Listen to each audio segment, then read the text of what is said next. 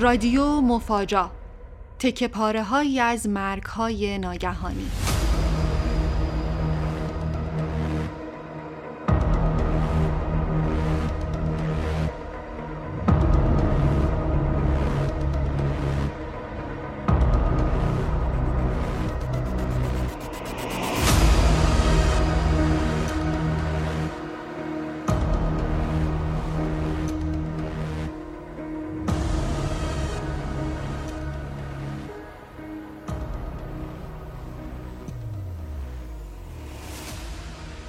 دوره نوجوانی ما تو دهه 70 پر بود از کاست‌ها و نوارای ویدیویی که دست به دست از بچه محلا میرسید و فارسی سازی میشد. اواخر دوره سازندگی بود و ترانه‌های غیر مجاز غربی راک و پاپ و متال مدروز. زندگی ما طوری نبود که زبان بلد باشیم و معنی ترانه‌های انگلیسی که میشنویم رو درست بفهمیم. هرچی میشنیدیم یه چیزی ازش سرهم میکردیم و باهاش دم میگرفتیم. حداقل داستان برای من و هم محله ایام توی اهواز اینطور بود. فقط تکرار میکردیم و سعی میکردیم همه چی رو فارسی کنیم. از کریستی برگ و پینک فلوید گرفته تا جستین نایت و اودینای ایزناپو. نمیفهمیدیم چی میگن، اما به دلمون مینشست چیزایی که اول روی نوارای مکسلیوار بود و بعدتر روی ضبطای سیدی خوری که ما هیچ وقت نداشتیم. یه روز فواد قرطاس یه نوار گرفته بود دستشو، داشت وسط کوچه برای بچه ها دم میگرفت که مامان بیا مامان بیا بسم الله، و باش به شوخی و خنده یزله عربی میرفت. وقتی رسیدم بالا سرشون که فعاد نوارو گذاشت توی واکمن و دکمه پلی رو زد. همه چی ساکت بود. حتی صدای 1.5 کیلو تماته میوه فروش خیابون دژبان هم نمی اومد. معلوم بود که خوشمون اومد از چیزی که میشنویم، اما باز نمیفهمیدیم چی میگه و فنت صورتامون یه جوری بود که انگار میفهمیم.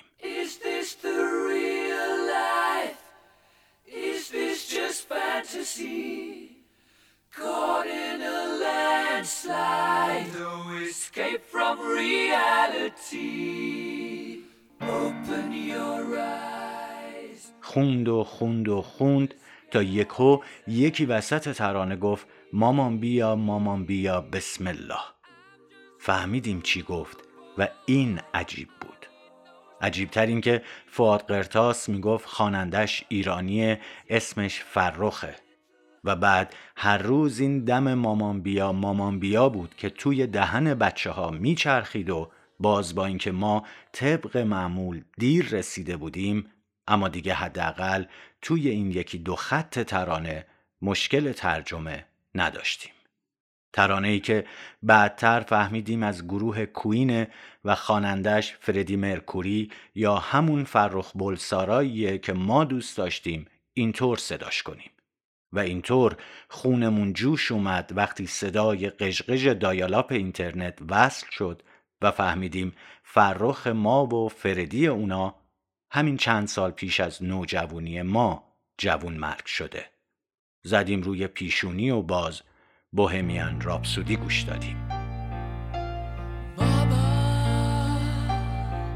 just killed a man, put a gun against his head, pulled my trigger, now he's dead. Mama, life had just begun, but now I've gone and thrown it all away.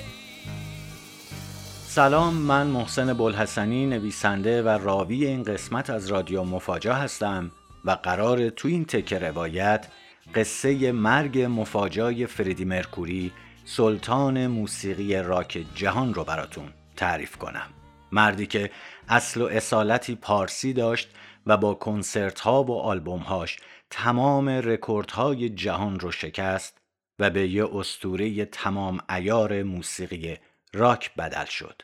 مردی که همه چیز داشت: شهرت، ثروت، استعداد، عشق و البته یه راز بزرگ که تا یه روز قبل از مرگش کسی از اون خبردار نشد. رازی که میلیون‌ها طرفدار رو شوکه و بخت زده با حجم انبوهی از سوال و موسیقی و غم تنها گذاشت. اجراهای پرشور این خواننده، لباسای عجیب و غریب و ترانه‌های به یاد موندنیش، گرایش جنسیش و در نهایت مرگش به دلیل ابتلا به بیماری ایدز توی 45 سالگی با خاطره‌های بجامونده از موسیقی راک بریتانیا توی دهه‌های 70 و 80 میلادی گره خورده. با این همه موضوعی که اصولاً کمتر بهش توجه شده و توی فیلم بوهمیان راپسودی هم به شکل جزئی به اون اشاره شده اینه که فریدی مرکوری جایی توی مجمع الجزایر زنگبار تانزانیا و توی خانواده‌ای با ریشه‌های هندی و ایرانی به دنیا اومد. شما شنونده قسمت سوم رادیو مفاجا هستید.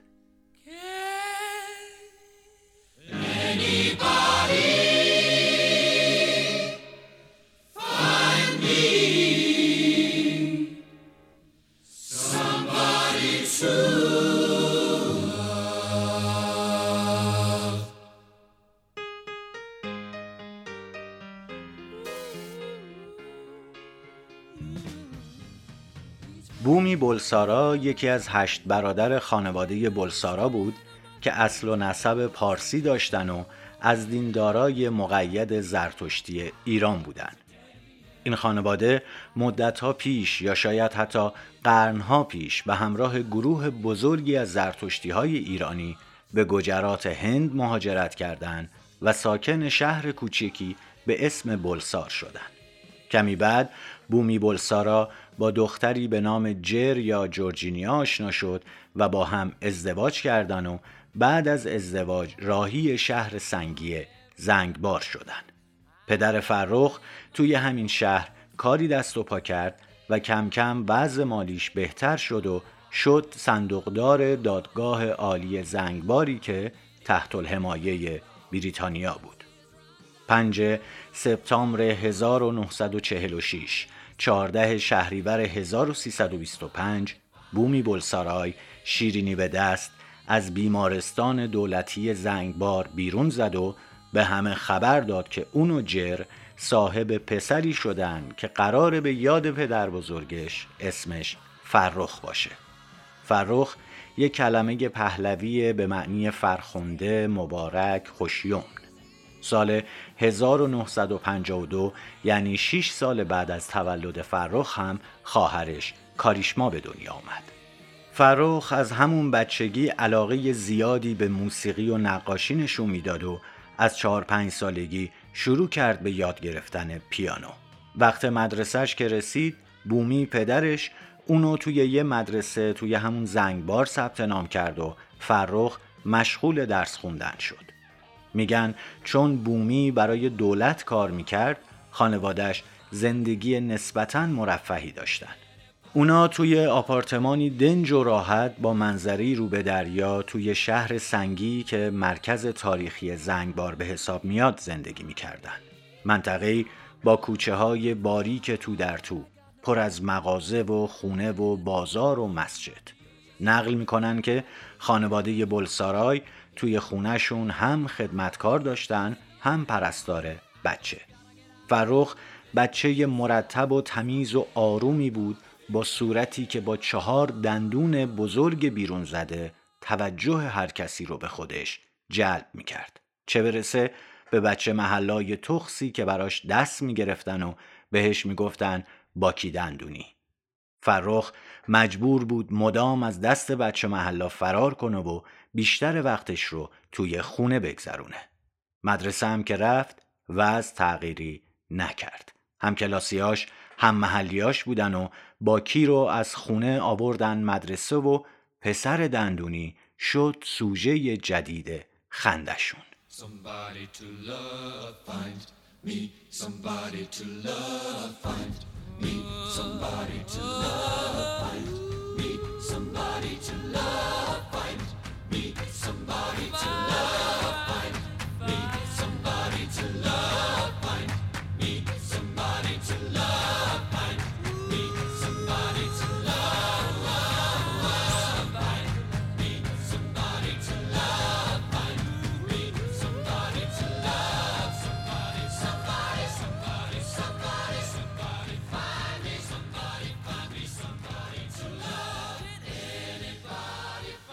فردی سالای اول مدرسه رو هر طوری بود همونجا توی زنگبار گذروند.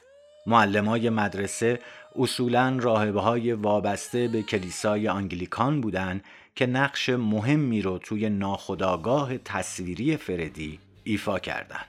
با این حال کلی قصه ما زیاد توی این مدرسه نموند و بالاخره وقتی 8 سالش شد پدر و مادرش تصمیم گرفتن اونو بفرستن هند تا بره به یه مدرسه بهتر درس بخونه و از شر بچه‌های بی‌ادب مردم راحت بشه.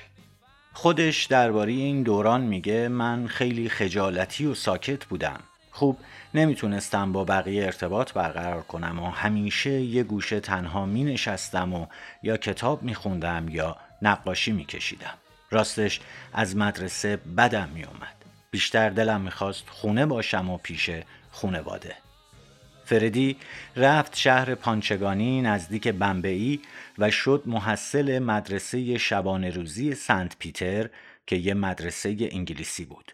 این مدرسه اگرچه زیر نظر کلیسا اداره میشد، اما درهاش به روی هر دانش آموزی با هر دین و اعتقادی باز بود و به همین دلیلم پسر خانواده بلسارای به عنوان یه زرتشتی معتقد و مقید سختی زیادی برای رفتن به این مدرسه نداشت. فرخ خوشحال بود که از شهر سنگی بیرون زده، اما هنوز خجالتی بود و کم حرف و بیشتر وقتش رو با دوستای کم اما صمیمیش بروس موریس و دیریک برانچ میگذروند و با همین بچه‌ها یه بند موسیقی تشکیل داد و اسمش رو گذاشت هکتیکس. فرخ حالا دیگه رسماً اسمش شده بود فردی. خودش جایی توی یه مصاحبه میگه همیشه دوست داشتم که یه اسم جدید داشته باشم. فکر میکردم که فرخ بلسارا یه اسم و فامیل خیلی عادی و خسته کننده است. میخواستم که یه اسم جذاب و متفاوت داشته باشم و فردی همون اسمی بود که عاشقش شده بودم. فردی توی گروه بچه‌های هکتیکس پیانو میزد، آواز میخوند و اتفاقاً طراح لوگو گروه هم خودش بود. توی لوگو از نشونه‌های گیتار، درام و میکروفون استفاده کرد و وقتی طرح رو به بروس موریس و دیریک برانچ نشون داد، دود از کله رفقا بلند شد. فردی مرکوری رو بعدتر کشف کرد.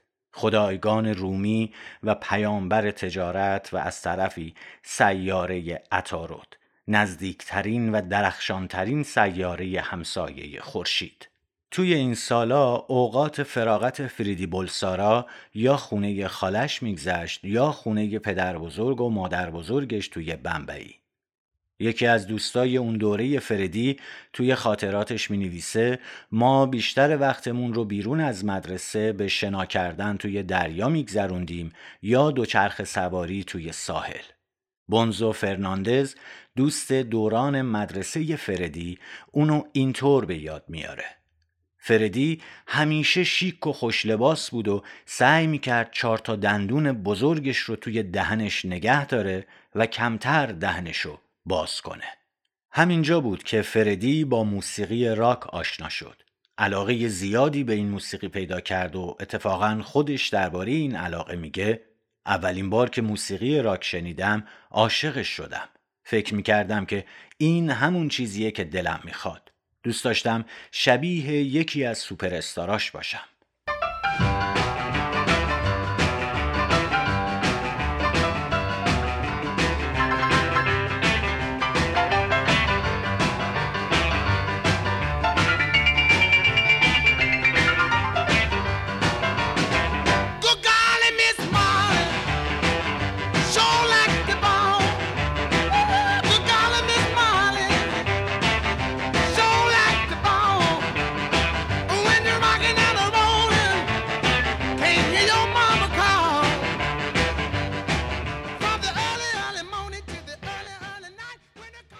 نه سال گذشت و بالاخره فردی سال 1963 زمانی که حدوداً 17 ساله بود به شهرش زنگبار برگشت.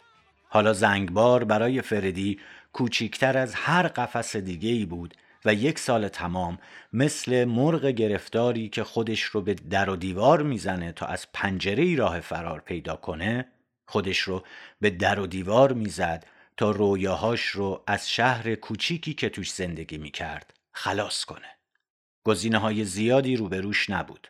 اول رفت توی یه دانشگاه کوچیک محلی ثبت نام کرد، اما چند ماه بیشتر طول نکشید که از ادامه تحصیل انصراف داد و شروع کرد به خودآموزی و گوش دادن حرفه‌ای به موسیقی، پیانو نوازی، نوت نویسی و آهنگسازی.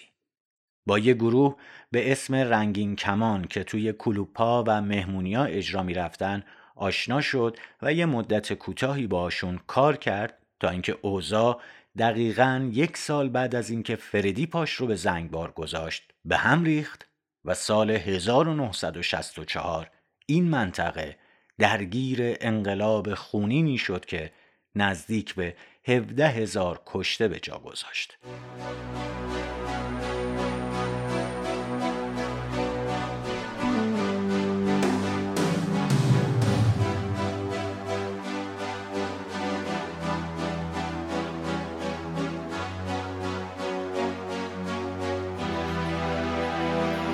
Empty spaces, what are we living for?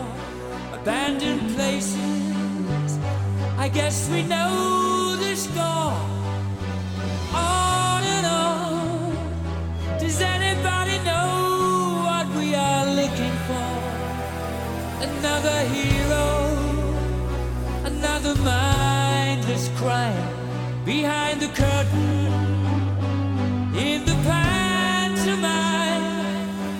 Hold the line. Does anybody want to take it anymore? The show must go on. اوضاع که اینطور به هم ریخت، بومی دست خانوادش رو گرفت، از زنگبار فرار کردن، رفتن انگلستان و یه آپارتمان توی فردهام اجاره کردن و همونجا ساکن شدن. جنگ برای هر کی بد بود به نظر روزنه‌های پرواز رو روی فردی باز کرد. چند ماه بعد از مهاجرت فردی تونست بره ایلینگ آرت کالج و رشته گرافیک ثبت نام کنه. توی همین دانشگاه بود که فردی با کسایی که قرار بود آینده افسانه‌ایش رو باهاشون بسازه آشنا شد و فامیلیش رو رسماً به مرکوری تغییر داد و طراحی لوگوی تاج کوین رو هم باید محصول همین دانشگاه دونست. با این همه پسرک مهاجر همیشه به زادگاه و تبارش عشق داشت و میگفت من 50-50 هندی ایرانی هستم و متولد زنگبار، یه جای خیلی زیبا و جالب با مردم، زبان و ادیان مختلف. من از همه اونا چیزای زیادی یاد گرفتم و همشون برای من الهام بخش بودن و هستن. مرکوری بعد از تمام شدن درسش از خانواده جدا شد و مجبور بود برای گذران امورات زندگی کارهای مختلفی بکنه.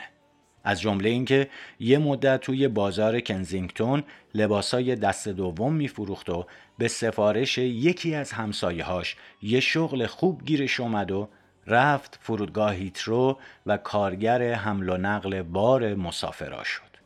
با این حال هیچ وقت از موسیقی غافل نبود.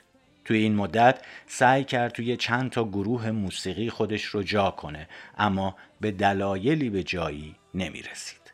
پسری که عاشق رابرت پلنت بود، سال 1969 عضو یه گروه موسیقی به اسم ایبکس شد که بعداً به رکیج تغییر اسم داد و توی این مدت بالای یه میخونه مشهور توی لیورپول زندگی میکرد. گروه رکیج از هم پاشید و فردی عضو گروه دیگه‌ای شد که این گروه هم همون اوایل سال 1970 از هم پاشید.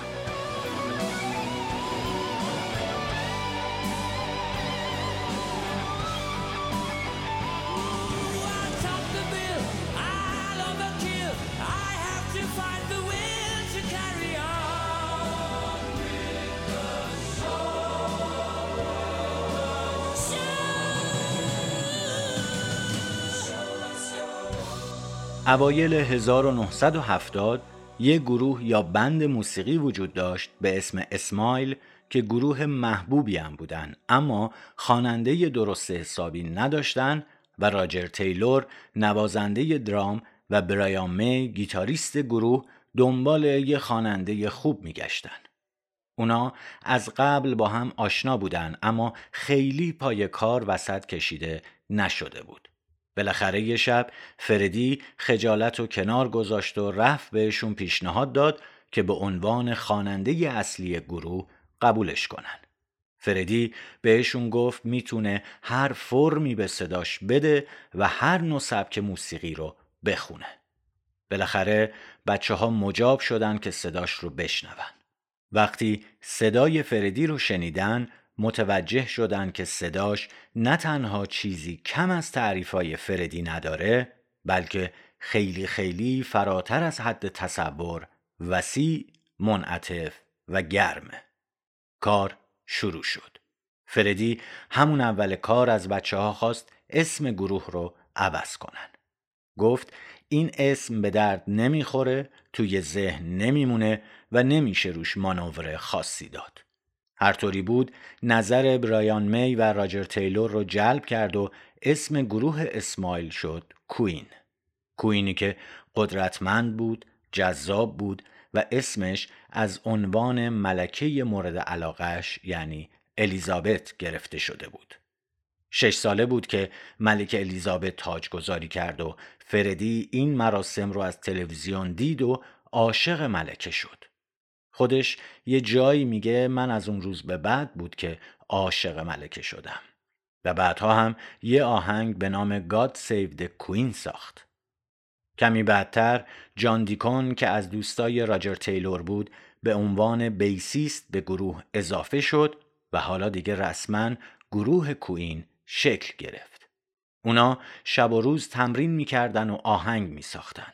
فردی خودش لوگو گروه رو طراحی کرد و توی طراحیش که خیلی به مذاق دوستاش خوش اومد از حروف اول و نمادای ستاره شناسی اعضای گروه استفاده کرد و البته تاج ملکه. فردی معتقد بود این همنشینی نشانه‌ها باعث همبستگی و دوستی همیشگی بین اعضای گروه میشه. سال 1973 گروه کوین قراردادی با شرکت تریدنت ساینز امضا کرد و اولین آلبوم گروه کوین توی همین سال 1973 به نام خود گروه یعنی کوین منتشر شد. آلبوم 10 تا ترانه داشت که شعر خیلی از اونا رو خود فردی نوشت و اگرچه آلبوم با استقبال آنچنانی روبرو نشد اما راه رو برای آلبوم بعدی یعنی کوین 2 باز کرد.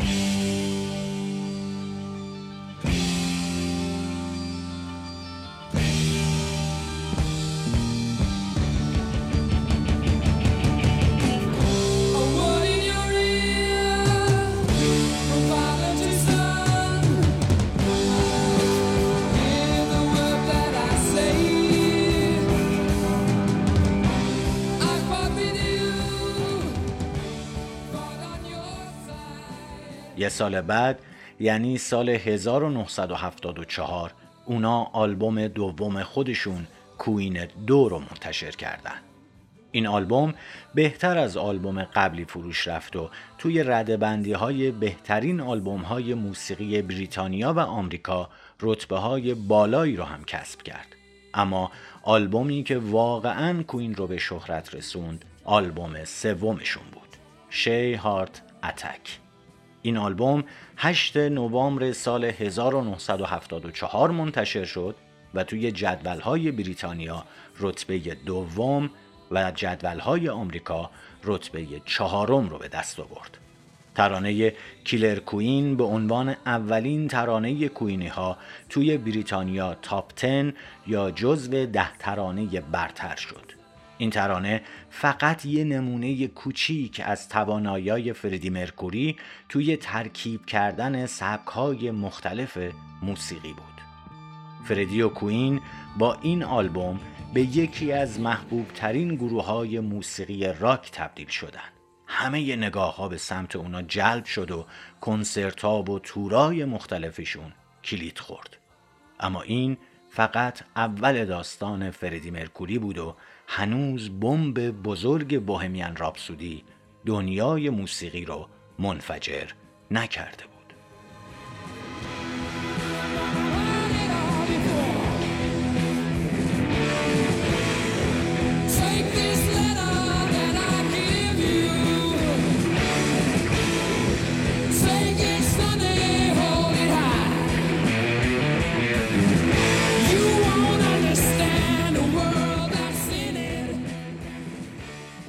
سال 1974 فردی با دوست دخترش مری آستین توی آپارتمانشون نشستن و حرف میزنن.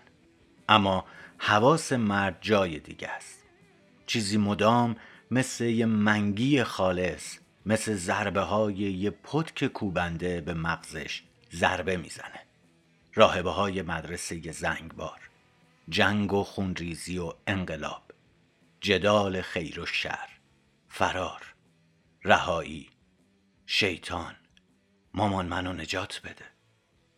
نشست پشت پیانو، به گربه هاش نگاه کرد.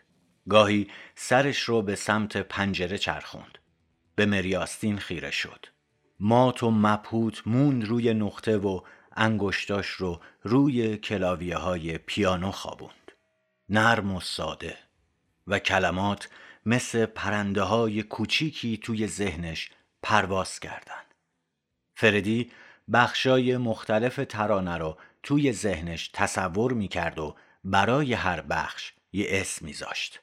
برای بخش اپرایی ترانه از هر نوع موسیقی کلاسیک و اپرایی که توی زندگیش مخصوصاً توی کودکی و نوجوانی شنیده بود استفاده کرد و برای بخش هارد راک هم لد زپلین ته ذهنش رژه می رفت. کلمه هایی که توی ترانه استفاده کرد و برای بعضیا نامانوس بود رو خودش خیلی خیلی خیلی خوب می شناخت. باهاشون زندگی کرده بود. گالیلئو، بلیزی بوب، اسکاراموچه، ماما بیا، بسم الله. شعر چند صدایی بوهمیان راپسودی داستان مرد جوونی رو روایت می کنه که مرتکب قتل میشه و درگیر مبارزه با وجدان و نفس شیطانی خودشه. مرکوری خودش هیچ وقت حرفی در تفسیر و توضیح این شعر نزد، فقط گفت این شعر خیلی شخصیه و مخاطب میتونه خودش معنایی که فکر میکنه رو از اون برداشت کنه. یه جای دیگه هم میگه بوهمیان راپسودی درباره خودمه، درباره رؤیاها، احساسات و باورهام. شعریه درباره مرگ و زندگی بعد از مرگ که هر کسی میتونه به شکلی اونو تجربه کنه. مرکوری برای ضبط این ترانه از تمام استعداد اعضای گروهش بهره گرفت و این قطعه افکتیو رو توی 3 استودیو مختلف توی انگلستان و ولز ضبط کرد.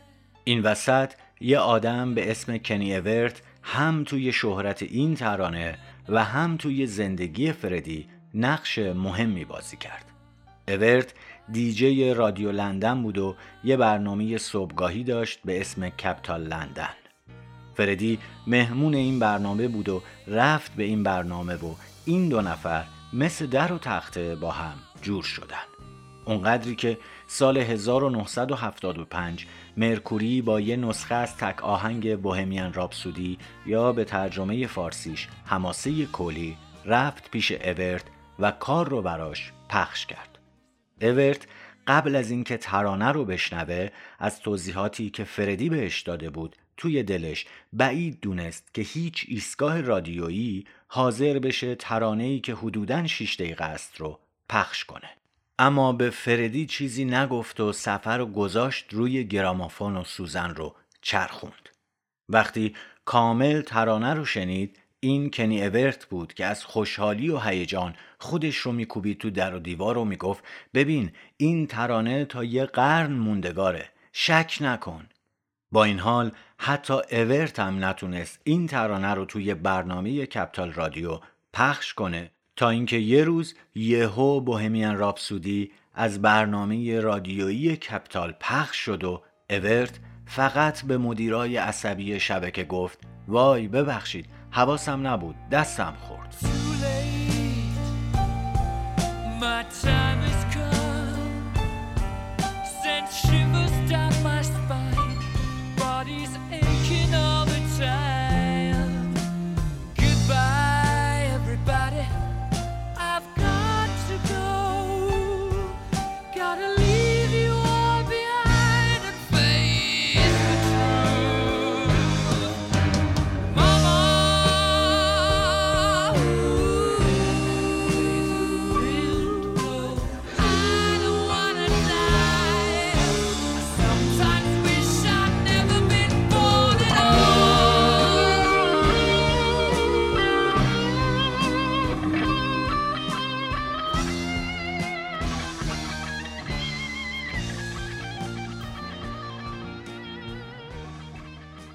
پخش ترانه از رادیو همون و هجوم تلفنی شنونده های رادیو همون.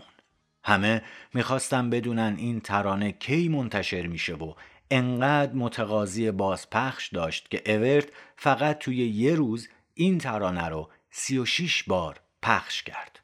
رابطه اورت و فردی کم کم صمیمیتر هم شد. اورت شد نماینده و مشاور مرکوری و مرکوری هم شد محرم راز اورت که هر دوی اونها تمایلات همجنسگرایانه داشتند. در نهایت این دو نفر سال 1985 سر استفاده و سهمشون از مواد کارشون به دعوا کشید و تا یکی دو سال قبل از مرگ مرکوری، درست وقتی که هر دو وضع جسمیشون رو به وخامت میرفت، همچنان با هم قهر بودن. I see a little silhouette of a man. Scaramouche, Scaramouche, will you do the fandango? Thunderbolts and lightning, very, very frightening me. Galileo, Galileo, Galileo Figaro. Magnifico! I'm just a poor boy, nobody loves me. He's just a poor boy from a poor family, sparing his life from this monstrosity. Easy come, easy go, will you let me go? Bismillah, no, we will not let you go. Let him go! Bismillah, we will not let you go. Let him go! Bismillah, we will not let you go. Let me go! We'll not let you go. Let me go! We'll not let you go. Never let me go! No, no, no, no, no, no, no. Oh, mamma mia, mamma mia. Mamma mia, let me go. Beelzebub has a devil put aside for me, for me. برگردیم به مسیر اصلی قصه. سال 1975 کوین آلبوم چهارم خودش نایت ات د اپرا رو منتشر کرد و این بار جهان واقعاً ترکید. این آلبوم یکی از مهمترین و مشهورترین آلبوم های کوین بود که ابرترانه بوهمیان راپسودی رو هم توی خودش جا داده بود. نایت ات د اپرا یه اتفاق جدید و متفاوت بود. اونقدر متفاوت که خبره‌های موسیقی مونده بودن که باید سمت و سبک این آلبوم رو توی کدوم دسته جا بدن. مرکوری جوری نوشته و خونده بود که میشد گفت بخشی از ترانه‌های آلبوم راک کلاسیکن و بخشی دیگرشون موسیقی سبک اپرا و باله. مرکوری، برایان می، راجر تیلور، جان دیکون ایستاده بودن روی کوهی از تجربه‌های زیستیشون و حالا بوهمیان راپسودی و قصه عجیب ترانش چه توی فرم و چه توی شعر و اجرا جغرافیای موسیقی راک رو وسیع و وسیع تر می کرد. بوهمیان راپسودی اولین بار 31 اکتبر 1975 به عنوان تک آهنگ از آلبوم نایت ات د اپرا منتشر شد. این ترانه با واکنش‌های مختلفی از طرف مخاطبا و منتقدا مواجه شد. بعضیا این ترانه رو بی‌معنی، بی‌سر و ته و خسته کننده می‌دونستن و یه عده دیگه اونو خلاقانه، نوآورانه و البته بی‌نظیر. هر چی که بود و هر طور که بود، بوهمیان راپسودی توی خیلی از کشورها در صدر جدول‌های موسیقی قرار گرفت و به یکی از پرفروشترین ترانه‌های تاریخ موسیقی بدل شد. خلاصه این آلبوم همراه با متن آهنگا و یه بروشور منتشر شد که این بروشور به طرفدارای فردی مرکوری و گروه کوین توضیح میداد که آهنگ بوهمیان راپسودی درباره یه جوونه که کسی رو کشته و مثل فاوست روحش رو به شیطان فروخته و شب قبل از اعدامش خدا رو به زبون عربی با بسم الله صدا میزنه و با این کار میخواد روحش رو از شیطان پس بگیره. بسم الله no we will not let you go let him go بسم الله we will not let you go let him go بسم الله we will not let you go let me go we will not let you go let me go. شاید جالب باشه اینم بدونید که این ترانه یه موزیک ویدیو هم داشت که بروس گاورس کارگردان و تهیه کننده مشهور تلویزیونی اونو ساخت. این ویدیو از تصاویر ثابت و متحرک اعضای گروه کوین در حال اجرای ترانه و از جلوه‌های ویژه‌ای مثل تصویر در تصویر تشکیل شده بود. ویدیو با هزینه کم و توی مدت زمان خیلی کوتاهی ساخته شد و به عنوان یکی از اولین موزیک ویدیوهای موسیقی مدرن تا سالهای سال همچنان پر مخاطب بود و هست. Tonight I'm gonna have myself a real good time. I feel alive and the world I'm turning inside out. Yeah. I'm floating around in ecstasy, so don't stop me now.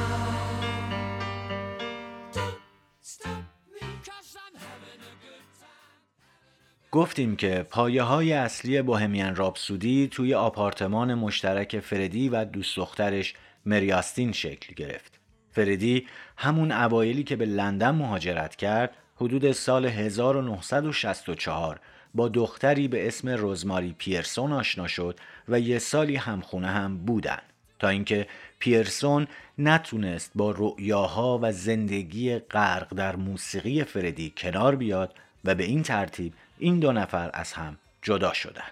سال 1969 چند سال قبل از اینکه فردی و کوین اولین آهنگ خودشون رو منتشر کنن، پای دختری به زندگی فردی باز شد به نام مری آستین.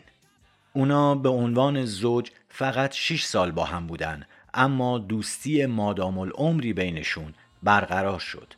مرکوری و آستین سال 1973 با هم نامزد کردند، اما تلنگر بزرگی این رابطه رو از این تعریف عاشقانه بیرون آورد. این رو هم توی پرانتز داشته باشید که مرکوری بعدها، یعنی اوایل دهه 1980، با یه بازیگر و مدل آلمانی به اسم باربارا والنتین هم دوست شد که این رابطه هم خیلی طول نکشید.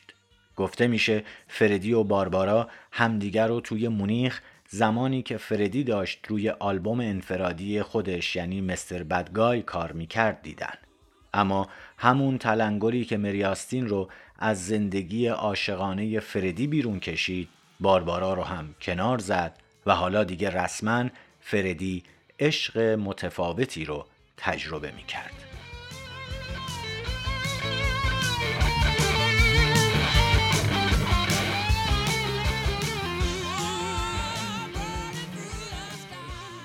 سال 1976 رو باید به نوعی آغاز رسمی یه شکل متفاوت از زندگی فردی مرکوری دونست. دسامبر 1976 مرکوری به دوست دخترش مری آستین گفت که اون به لحاظ جنسی به مردها هم گرایش داره و از تجربه‌هاش و بودن با چند مرد حرف زد. همه چیز خیلی آروم و منطقی پیش رفت. این رابطه عاشقانه تموم شد، اما دوستی اونا هرگز تموم نشد و هیچ کس جای مری رو برای فردی نگرفت. بعد از این فردی از آپارتمان مشترکش با آستین رفت به خیابون 12 استنفورد تراس کنزینگتون و برای مری هم خونه‌ای همون حوالی خرید. فردی همیشه از مری به عنوان مهمترین و تنها دوست خودش یاد کرد و تقریباً همه چیز رو هم برای اون به ارث گذاشت. سال 1985 توی یه مصاحبه‌ای وقتی ازش درباره معشوقه‌هاش میپرسن، فردی میگه اکثر معشوقه‌هام ازم میپرسن که چرا اونا نمیتونن جای ماری رو بگیرن. این کاملاً غیر ممکنه. تنها دوستی که من داشتم مریه و من کس دیگه‌ای رو نمیخوام. از نظر من اون همسر عرفی من بود. این رابطه یه جور زناشویی بود. ما همدیگر رو باور داشتیم و همین برای من کافیه. فردی برای آستین چند تا ترانه عاشقانه نوشت و تا پایان عمر با هم در تماس بودن. Love of my life, can't you see? Bring it back, don't take it away from me because you don't know what it means to me. حالا بریم سری بزنیم ببینیم در دهه 1970 توی موسیقی چه خبر بود. سال 1977 یه جنبش فرهنگی و موسیقایی به اسم پانک راک توی انگلستان و آمریکا متولد شد.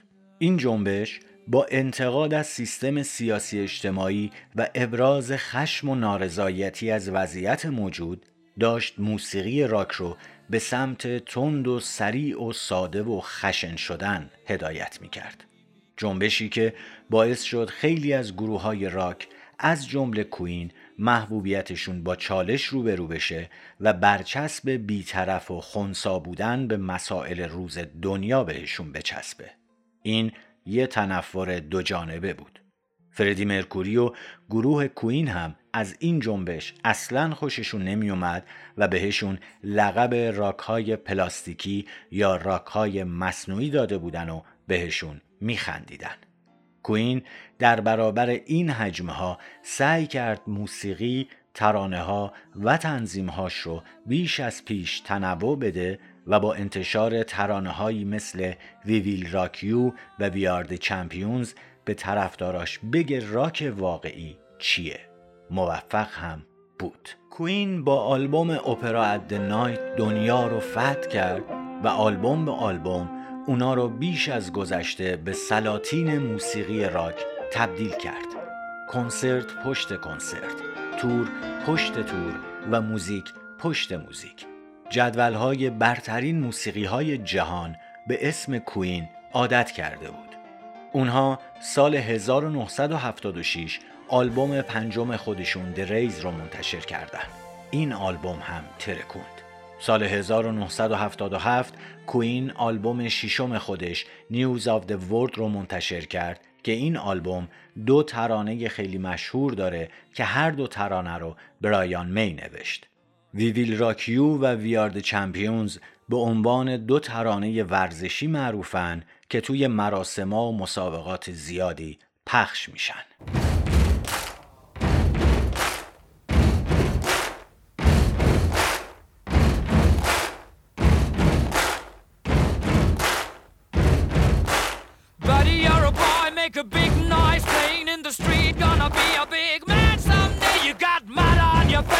You big disgrace, kicking your can all over the place, singing we will rock you.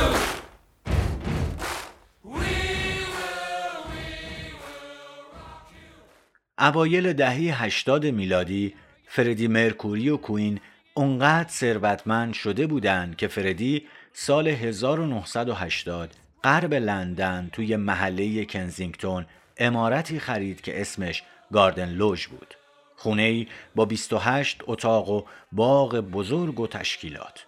این خونه که فردی تا زمان مرگش همینجا زندگی می‌کرد و بعد از مرگ هم بنا به وصیتش این خونه و خیلی چیزای دیگه به دوست همیشگیش مری آستین رسید، پاتوق جشن‌ها و مهمونی‌ها و دور همی‌ها بود. فردی از تنهایی خوشش نمی‌اومد. دوست داشت همیشه دور شلوغ باشه. علل خصوص شبا، علل خصوص عیدا. یه سال قبل از اسباب کشی به این خونه فردی مهمان افتخاری جشن خیریه باله بود و اونجا با مردی آشنا شد به اسم پیتر فریستون. بعد از اجرا پیتر چند کلمه‌ای با فردی حرف زد و بهش گفت که میتونه دستیار خوبی برای فردی باشه و رزومش رو به فردی توضیح داد. 3 هفته بعد پول پرنتر مدیر برنامه‌های فردی با فریستون تماس گرفت و از اینجا به بعد رسماً پیتر شد دستیار شخصی فردی مرکوری. حالا که اسم پول پرنتر رو آوردیم، یه نکته خیلی مهم و مرتبط باید درباره ایشون یعنی پول پرنتر که دومین مدیر برنامه و البته دوست خیلی خیلی نزدیک فردی مرکوری بود هم بگیم.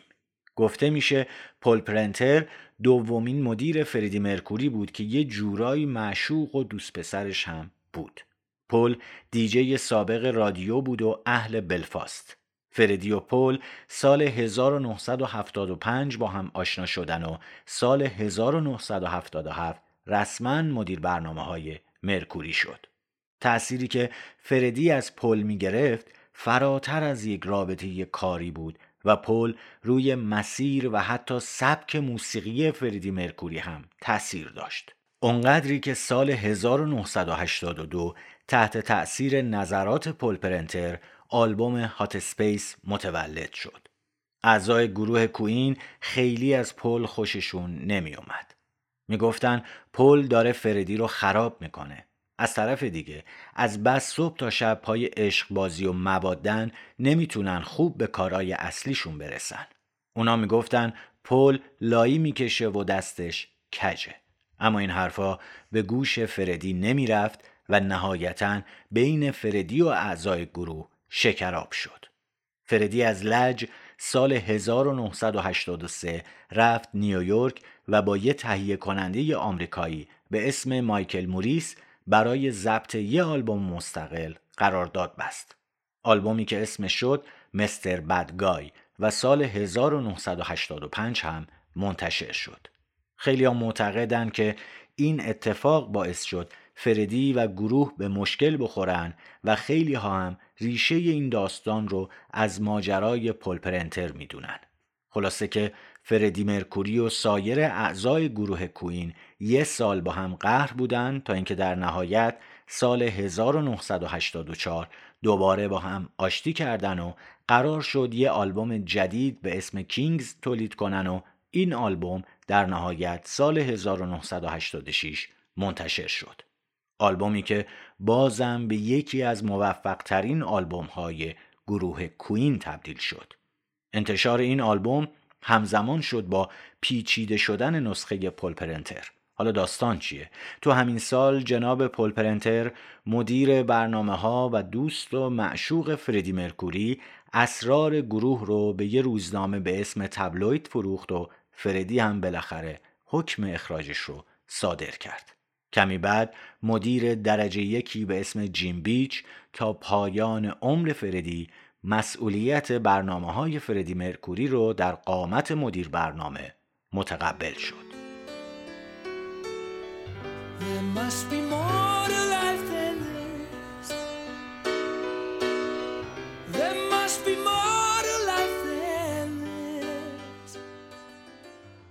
فردی مدام توی سفر و تور بود و از شهری به شهری و از کشوری به کشوری می رفت.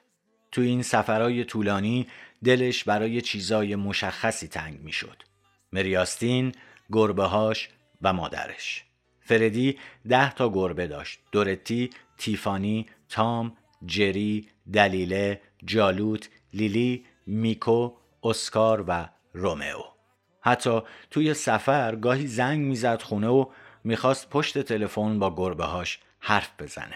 بین گربه‌هاش هم از همه بیشتر عاشق دلیله بود و اصلا آلبوم مستر بدگای رو به گربه‌هاش تقدیم کرد و برای دلیله یه آهنگ اختصاصی نوشت و یکی از وصیتاش به آستین هم نگهداری از گربه‌هاش بود. آستین هم به خوبی این وصیت رو به جا آورد. فردی دوستای معروف خیلی زیاد داشت. از التون جان و پرنسس دایانا گرفته تا دیوید بویی و جورج مایکل. اگرچه مثلا مرکوری و جان لنون هیچ وقت با هم دیدار نکردن، اما فردی جان لنون رو الگوی خودش میدونست و هر جا پای مقایسه بین این 2 نفر وسط کشیده میشد، مرکوری میگفت من کجا و اون کجا، اون الگوی منه و هیچ کس شبیه جان نیست. فکر میکنم تنها کسی که آرزو داشتم ببینمشو نشد جان لنون بود. یه قصه ای هم جالبه بهتون بگم درباره دوستی فردی مرکوری و پرنسس دایانا که ما توی قسمت اول رادیو مفاجا داستان مرگش به همراه دودی فاید رو گفتیم که اگر نشنیدید برید حتما بشنوید، داستان مردی که با دایانا کشته شد رو. ماجرای دوستی فردی مرکوری و دایانا شاهزاده ولز اینه که میگن این دو نفر دوستیشون از دهه 80 میلادی شروع شد و چند بار همدیگر رو دیدن و یه بارش خونه کنی اورت بود. گفته میشه اونا با هم شامپاین خوردن و بعد یه برنامه تلویزیونی رو به حالت طنز دوبله کردن. بعدش هم حالا یا فردی این پیشنهاد رو میده یا دایانا قرار میشه با هم برن به یه پاپ گی توی لندن. یه کلاه بیسبال، عینک آفتابی و یه کت ارتشی میکنن تن دایانا و میرن به این کلاب. آدمای اطراف فردی نقل کردن که دایانا مثل یه مدل زیبای مردانه شده بود و خودش از اینکه کسی اونو نشناخته بود و ماجراجویی تازه‌ای رو داشت تجربه می‌کرد سر از پا نمی‌شناخت و تمام شب به شوخی و خنده و عشق و حال گذشت. خیلی‌ها هم میگن اصلاً همچی چیزی نبوده و فردی و دایانا فقط چند بار با هم تلفنی صحبت کردن و پاپگی و قرار خونه کنی اورت که قبلاً باش آشنا شدید سراسر ساختگیه. بگذاریم بریم سری بزنیم به فردی و دهه 70 و 80.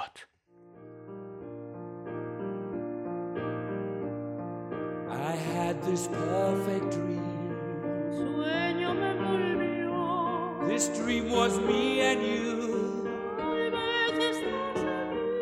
I want all the world to see. Un instinto me guió. Miracle sensation, my guide and inspiration. Now my dream is slowly coming true. دهه 70 و 80 میلادی طوفان کوین بود. طوفان به معنای واقعی. مردی که وقتی حرف میزد صداش خیلی معمولی و باریتون بود ولی وقتی میخوند 4 اکتاو صدای تنور داشت که هر صحنه ای رو باهاش به آتیش میکشید. مونسرات کابایه معروف که یه آلبوم موفق هم با مرکوری منتشر کردن درباره صدای فردی میگفت فرق مرکوری با بقیه ستاره های راک اینه که فردی صداش رو میفروشه و این وقتی جالبتر میشه که بدونید این آدم تارای صوتی خیلی خام و معمولی داشته و هیچ وقت هم آموزش رسمی برای آواز خوندن ندیده. کوین قبل از اینکه بیماری به سراغش بیاد تمام رکوردهای موسیقی رو جابجا کرد. از تعداد آلبوم بگیرید تا درو کردن جوایز و برگزاری کنسرت هایی که نمیشد نمونش رو جای دیگه‌ای تجربه کرد. بخش زیادی از این کنسرت‌های مشهور توی استادیوم‌ها برگزار می‌شد با جمعیت‌های عجیب و غریبی که هنوزم رکورد محسوب میشن. این کنسرت‌ها فقط یک کنسرت موسیقی راک نبودن، یه شو بزرگ از یک نابغه اجرا و موسیقی بودن که به قول خودش فقط روی صحنه برونگرا می‌شد. فردی حاضرای توی کنسرت رو با اون شکل از اجرا، لباساش، حرکت کردنش روی صحنه جادو میکرد. دیوید بویی که رفیق فردی بود و باهاش توی چند تا قطعه هم همکاری داشت و بعدن برای رفیقش ترانه‌ای خوند، درباره شیوه اجرای فردی میگه مرکوری از بقیه جلوتره. اون کسیه که همه مرزها رو زیر پا گذاشته. من فقط یه بار رفتم کنسرتش و صحنه‌ای که میدیدم برام عجیبتر از هر چیزی بود. فردی مثل موم تماشاگرها رو توی دستش گرفته بود. یا برایان می گیتاریست کوین درباره کنسرتاشون میگه فردی میتونست کاری کنه که حتی اون کسی که توی دورترین نقطه استادیوم ایستاده هم احساس بودن بکنه. سال 1985 قحطی و گرسنگی و به تبع اون بحران انسانی داشت ریشه آفریقا رو خشک می‌کرد و به همین دلیل طرح اجرای مجموعه کنسرت‌هایی در لندن و نیویورک با حضور ستاره‌های موسیقی جهان برای جمع‌آوری کمک انسان دوستانه کلید زده شد. این کنسرت با حضور 72000 نفر برگزار شد و جو خیلی عجیبی داشت. میلیون‌ها بیننده هم به صورت زنده از طریق رادیو و تلویزیون این کنسرت رو می‌دیدن و می‌شنیدن. کوین ضمن یه اجرای 22 دقیقه‌ای بهترین کاراش از جمله بوهمیان راپسودی، رادیو گاگا، وی ویل راک یو و چمپیونز رو به رهبری فردی مرکوری اجرا کردن که یه زلزله درست و حسابی توی ویمبلی را انداخته بود. خیلی از تاریخ‌نویسای موسیقی این اجرا رو بهترین اجرای زنده کل تاریخ موسیقی راک میدونن. یه منتقد 10-12 سال بعد از مرگ مرکوری درباره این کنسرت نوشت: همه اونایی که توی سرلیست برترین خواننده‌های راک کسایی مثل میک جگر، رابرت پلنت و غیره رو می‌نویسن اشتباه بزرگی می‌کنن. چطور ممکنه فردی رو با اون اجرای عجیب توی لایو اید ندید؟ آره، اونا اشتباه می‌کنن. فردی رب و نوع دنیای موسیقیه.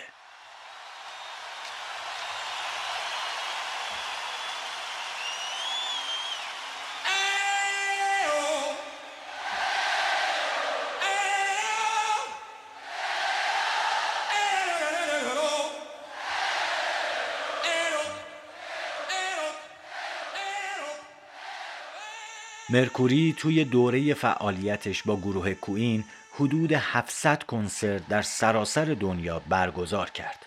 کوین اولین گروهی بود که توی استادیوم‌های آمریکای جنوبی کنسرت گذاشت. از طرف دیگه اونا جلوی یه جمعیت 80000 نفری توی بوداپست رفتن اجرا و این کنسرت تبدیل شد به بزرگترین کنسرت راکی که تا اون زمان توی اروپای شرقی برگزار شده بود. آخرین اجرای مرکوری و کوین 9 اوت 1986 توی نبورد پارک انگلیس بود که گفته میشه حدود 160000 نفر توی این کنسرت حضور داشتن. مرکوری توی آخرین اجرای صحنه‌ای خودش یه ردای بلند پوشیده بود، تاج زرین کوین رو بالا گرفته بود و با خوندن ترانه خداوند ملکه رو حفظ کنه برای همیشه از صحنه و جمعیت طرفداراش خداحافظی کرد.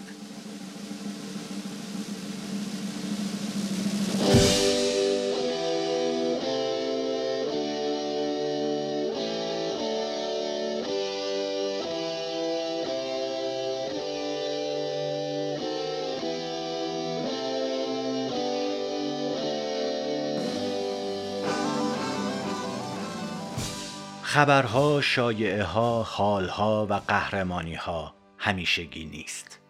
اکتبر 1986 روزنامه‌های انگلیسی گزارش دادند فردی توی یکی از کلینیک‌های هالی استریت برای تشخیص HIV آزمایش خون داده. این خبر نه تایید شد نه تکذیب، اما موجی از شایعات رو راه انداخت تا جایی که یکی از خبرنگارای محلی نوشت فردی مرکوری پای خودش رو به دلیل ابتلا به یه نوع ویروس از دست داده. خبر فوراً از طرف مدیر برنامه‌های فردی و خانواده‌اش تکذیب شد. یه بارم وقتی فردی مرکوری از ژاپن برمیگشت، یه خبرنگار به اسم هیوویتو از روزنامه سان از فردی پرسید که آیا فردی بیماری مقاربتی داره؟ و فردی شدیداً تکذیب کرد. فردی با چند مرد رابطه داشت که بعضیاشون هم رابطه‌های عاشقانه‌ای بودن، مخصوصاً با جیم هوتون که یه آرایشگر ایرلندی بود. جیم و فردی حدود سال 1985 توی کلوپ شبانه به نام هیون با هم آشنا شدن و رابطه‌شون با هم شروع شد و تا پایان هم ادامه داشت. هوتون یکی از کسایی بود که زمان مرگ بالای سر فردی بود و خودش میگه فردی حلقه ازدواجی که بینشون رد و بدل شده بود رو لحظه مرگ توی انگشت داشت. هوتون حدود 10 سال بعد از فردی عمر کرد و 1 ژانویه 2010 به دلیل ابتلا به سرطان ریه توی سن 60 سالگی از دنیا رفت. خیلی از شواهد گویای این مسئله است که فردی از هوتون بیماری نگرفت، اما هوتون بعدها توی کتابش نوشت که ما از حال و احوال فردی کمی به این موضوع شک داشتیم، اما درست بعد از عید پاک سال 1987 جواب آزمایش‌های فردی اومد و فهمیدیم اون به بیماری ایدز مبتلا شده. با این حال این خبر تا سال 1991 علنی نشد و فقط دوستای خیلی خیلی نزدیک فردی از جمله التون جان از این موضوع خبر داشتن. حتی مرکوری باز توی مصاحبه‌ای ادعا کرد که نتیجه آزمایش ایدزش منفی بوده. علیرغم این انکارا، مطبوعات انگلیسی با لاغر و نحیف شدن ظاهری مرکوری، توقف تورای کنسرت کوئین و مصاحبه‌های معشوقه‌های قدیمیش با تبلوید بیخیال ماجرا نمی‌شدن و تا سال 1990 یکی از جذاب‌ترین خبرها برای مردم راست و دروغ بودن بیماری فردی بود و حرف و حدیث‌هایی درباره سلامتیش. توی همین سال، یعنی دقیقاً 18 فوریه سال 1990، فردی و بقیه اعضای گروه کوئین برای گرفتن جایزه بریت رفتن به این مراسم که توی دومینون تئاتر لندن برگزار میشد. تمام دوربین‌ها به سمت فردی بود که حال و توانایی جسمی درستی نداشت. این حضور آخرین حضور فردی توی مجامع عمومی به حساب میاد. یه سری عکاس و خبرنگار مدام جلوی گاردن لوژ بودن و مترصد گرفتن خبر یا عکسی از فردی مرکوری. روزنامه سان یه مقاله مفصل نوشت و ادعا کرد که مرکوری شدیداً بیماره. مشهورترین این مقاله ها نوامبر 1990 چاپ شد که عکسی از فردی رنجور منتشر کرده بود و در توضیحش نوشته بود این یک خبر رسمی است. مرکوری جداً بیمار است. با این همه مرکوری و آدمای نزدیک و قابل اعتمادی که کنارش بودن همچنان این قضایا رو انکار می‌کردن. جدالی بین مطبوعات و خانواده مرکوری شکل گرفته بود که تا آخرین مقاله و عکسی که 29 آوریل 1991 منتشر شد ادامه داشت. خیلی‌ها معتقدن اگر مرکوری همون اول اعلام می‌کرد که به این بیماری مبتلاست، شاید می‌شد آگاهی افکار عمومی رو نسبت به بیماری ایدز بالا برد. اما فردی به گفته دوستاش برای محافظت از نزدیکانش تن به این کار نداد. برایان می توی یه مصاحبه که سال 1993 انجام شد گفت فردی از مدتها پیش اونا رو در جریان بیماریش قرار داده بود. اگر یه بار دیگه برید و موزیک ویدیویی که اونا ماه می 1991 برای ترانه این روزها زندگی ما هستن ضبط کردن رو ببینید، متوجه چهره تکیده و بدن لاغر فردی تو این ویدیو میشید. ویدیویی که میشه آخرین موزیک ویدیو با حضور سلطان راک جهان لقبش داد.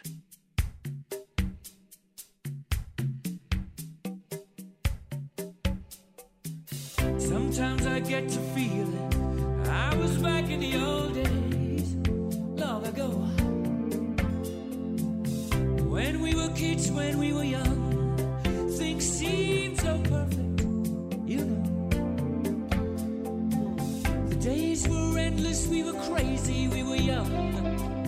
The sun was always shining, we just lived for fun. Sometimes it seems like lately, I just don't know. The rest of my life's been just a show. Those were the days of our lives. فردی بعد از ضبط این ویدیو از جوان 1991 به خودش استراحت مطلق داد و تقریباً تمام روز رو توی تختش در گاردن لوژ می‌گذروند. ماری آستین و جیم هوتون حتی یک لحظه از فردی چشم بر نمی داشتن و چند دوست محدود دیگه هم از درهای پشتی ساختمون به این خونه رفت آمد می کردن.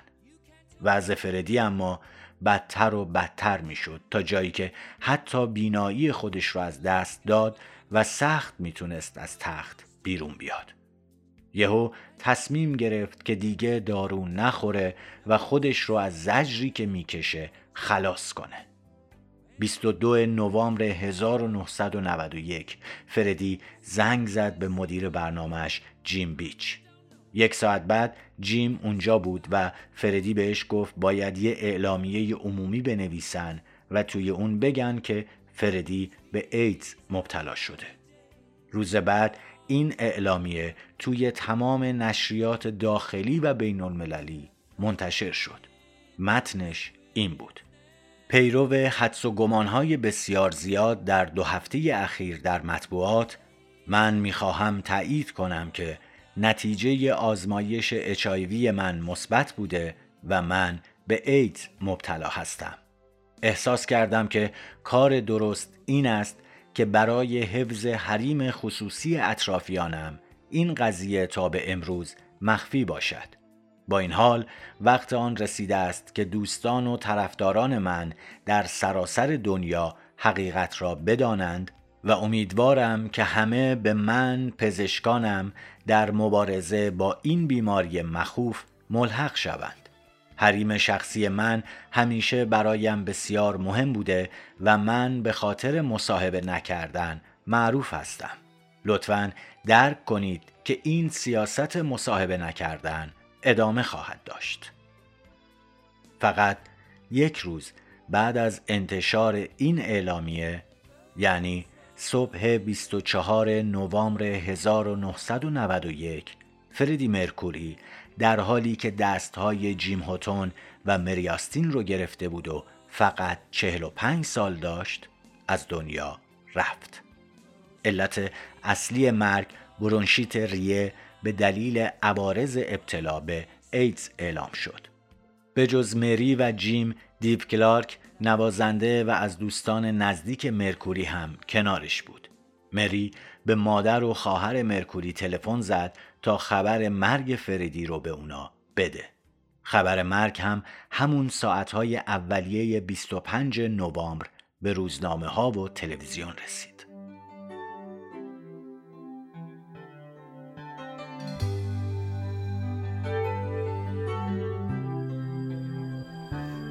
Just the pieces of the man I used to be.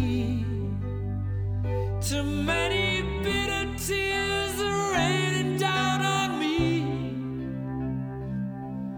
I'm far away from home, and I've been facing this alone for much too long.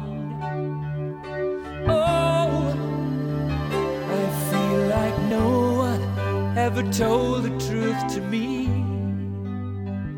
about growing up and what I struggled in. 27 نوامبر مراسم تشییع جنازه مرکوری به صورت کاملا خصوصی برگزار شد و فقط 35 نفر از دوستان و خویشاوندان نزدیکش از جمله اعضای کوین و التون جان به همراهی یک موبد زرتشتی توی این مراسم حضور داشتند. جسد مرکوری توی گورستان کنزال گرین سوزونده شد و طبق خواسته خودش مری آستین خاکسترهای فردی رو یک جای نامعلوم به خاک سپرد. هنوزم محل دفن خاکسترهای مرکوری معلوم نیست و آستین هیچ وقت محل دفن خاکستر فردی رو فاش نکرد. مرکوری توی وصیت‌نامه‌اش بخش بزرگی از دارایی‌هاش از جمله خونش و حق امتیاز آثارش رو به مری آستین و باقی مونده داراییش رو برای خواهر و والدینش به ارث گذاشت. جالبه بدونید که فردی 500,000 پوند برای آشپزش جوفانلی، 500,000 پوند برای دستیار شخصیش پیتر فریستون، 100,000 پوند برای رانندش تریگیدنز و 500,000 پوند هم برای جیم هاتون به ارث گذاشت. درست از همون دقایق اعلام خبر، دیوار بیرونی گاردن لوژ به نمایشگاهی از گلهای یاد بود تبدیل شد. انبوه هواداران فردی روی دیوار خونش پیامای تسلیت می نوشتن. 3 سال بعد از مرگ فردی مرکوری، نشریه تایموت گزارش داد که از وقتی مرکوری مرده، دیوار بیرونی خونش تبدیل شده به بزرگترین ذریح راکندرول جهان. هنوزم این خونه یکی از جاذبه‌های توریستی محسوب میشه که هوادارای مرکوری از هر جای جهان خودشون رو به این خونه میرسونن و روی دیوارش یادگاری مینویسن. ماری آستین به همراه خانواده‌اش همچنان توی گاردن لوج زندگی میکنن و اتفاقاً خیلی هم خوشش از این کار نمیاد که کسایی بیان و حتی ممنوع کرده که روی دیوارای بیرونی خونش گرافیتی یا هر چیز دیگه‌ای کشیده بشه. چند روز بعد از مرگ فردی مرکوری، بین مدارهای مریخ و مشتری یه سیارک تاریک کشف شد. سیارک 17473 7 سال پیش به مناسبت 70 سالگی فردی مرکوری به نام این خواننده نامگذاری شد. 25 نوامبر 1996 از مجسمه برنزی مرکوری در منظری رو به دریا توی مونترو سوئیس رونمایی کردند. این مجسمه رو ارنا سدلکاس ساخت که 3 متر طول داره و فردی داره با اون ژست خاص خودش انگار رو به دریاچه لمان فریاد میزنه. توی این مراسم رونمایی در کنار انبوهی از طرفداران، پدر مرکوری و خانم کابایه و باقی اعضای گروه کوین هم حضور داشتند.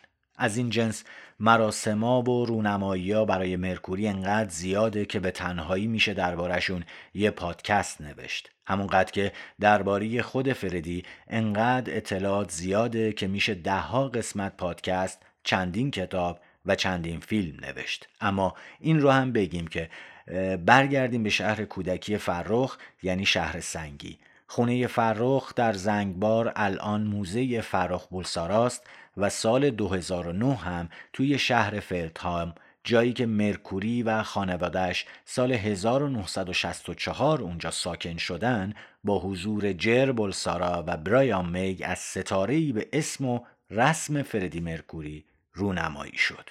گوگل به مناسبت 65مین سالگرد مرکوری لوگوش رو با طرحی از فردی منتشر کرد. فردی صحنه و استودیو رو برای همیشه ترک کرد. اما نوامبر 1995 کوین آلبوم من مید پارادایس رو منتشر کرد که این آلبوم در واقع مجموعه ای از آهنگ‌های منتشر نشده فردی مرکوریه که بازسازی و منتشر شدن. پوستر آلبوم تصویری از تندیس فردی مرکوری رو نشون میده که داره به دریاچه لمان مونترو سوئیس نگاه میکنه. همون جایی که مرکوری آخرین آهنگهاش رو توی استودیوی مونتین نوشت و ضبط کرد. روی جلد آلبوم نوشته شده تقدیم به روح جاودانه فردی مرکوری. Time after time I've done my sentence but committed no crime and bad mistakes I've made a few.